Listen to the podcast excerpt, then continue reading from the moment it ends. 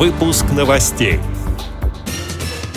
В Брянске оркестр музыкотерапии «Импровиз» посетил детский сад номер 30 для слабовидящих детей и провел праздник «Сказка в подарок». В Костроме завершился командный чемпионат России по русским шашкам среди инвалидов по зрению. В Парагвае впервые в истории незрячий человек стал послом.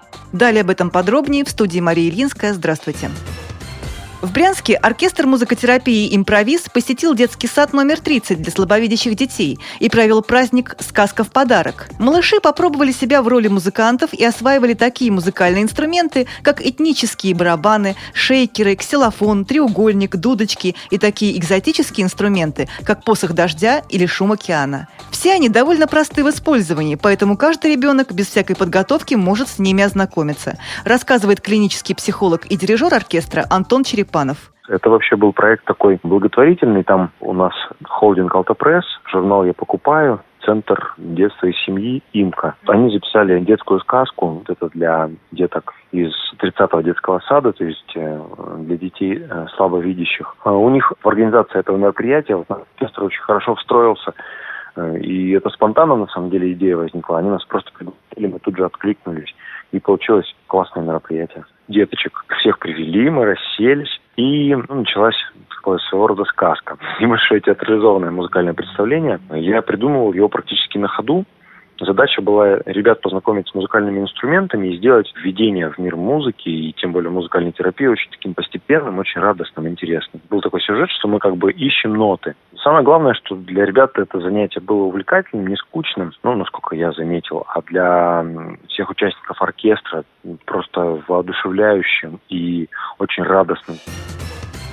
В Костроме завершился командный чемпионат России по русским шашкам среди инвалидов по зрению. В этом году в соревнованиях приняли участие представители 10 регионов России. В каждой команде принимали участие по три человека. Состязания проходили по круговой системе в 9 туров, рассказывает председатель Костромской региональной организации ВОЗ Дмитрий Андреев.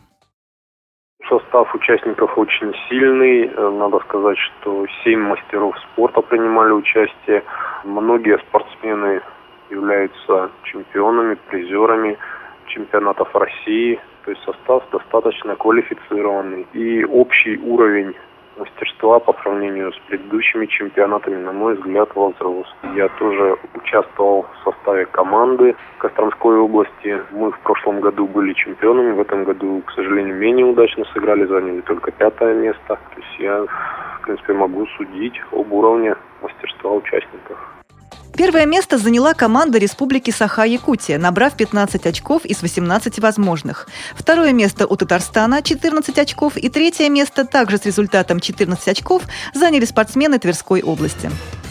Новости зарубежья. В Парагвае впервые в истории незрячий человек стал послом, сообщили парагвайские СМИ. Несмотря на проблемы со зрением, учитель, журналист и обладатель степени магистра международных отношений Педро Рейнальдо Санчес принес присягу и приступил к исполнению обязанностей посла Парагвая в Доминиканской республике и по совместительству в Гаити. Как рассказал министр иностранных дел Парагвая Эладио Луисага, выбор был остановлен на Санчесе, исходя из его подготовки и знаний, полученных им, невзирая на инвалидность. Он отметил, что на эту должность претендовали два других достойных кандидата. Глава внешнеполитического ведомства также добавил, что спустя 50 лет Парагвай открывает постоянное посольство в Доминиканской республике. Местные СМИ даже усмотрели символизм в том, что назначение посла в Доминиканской республике получил именно незрячий человек.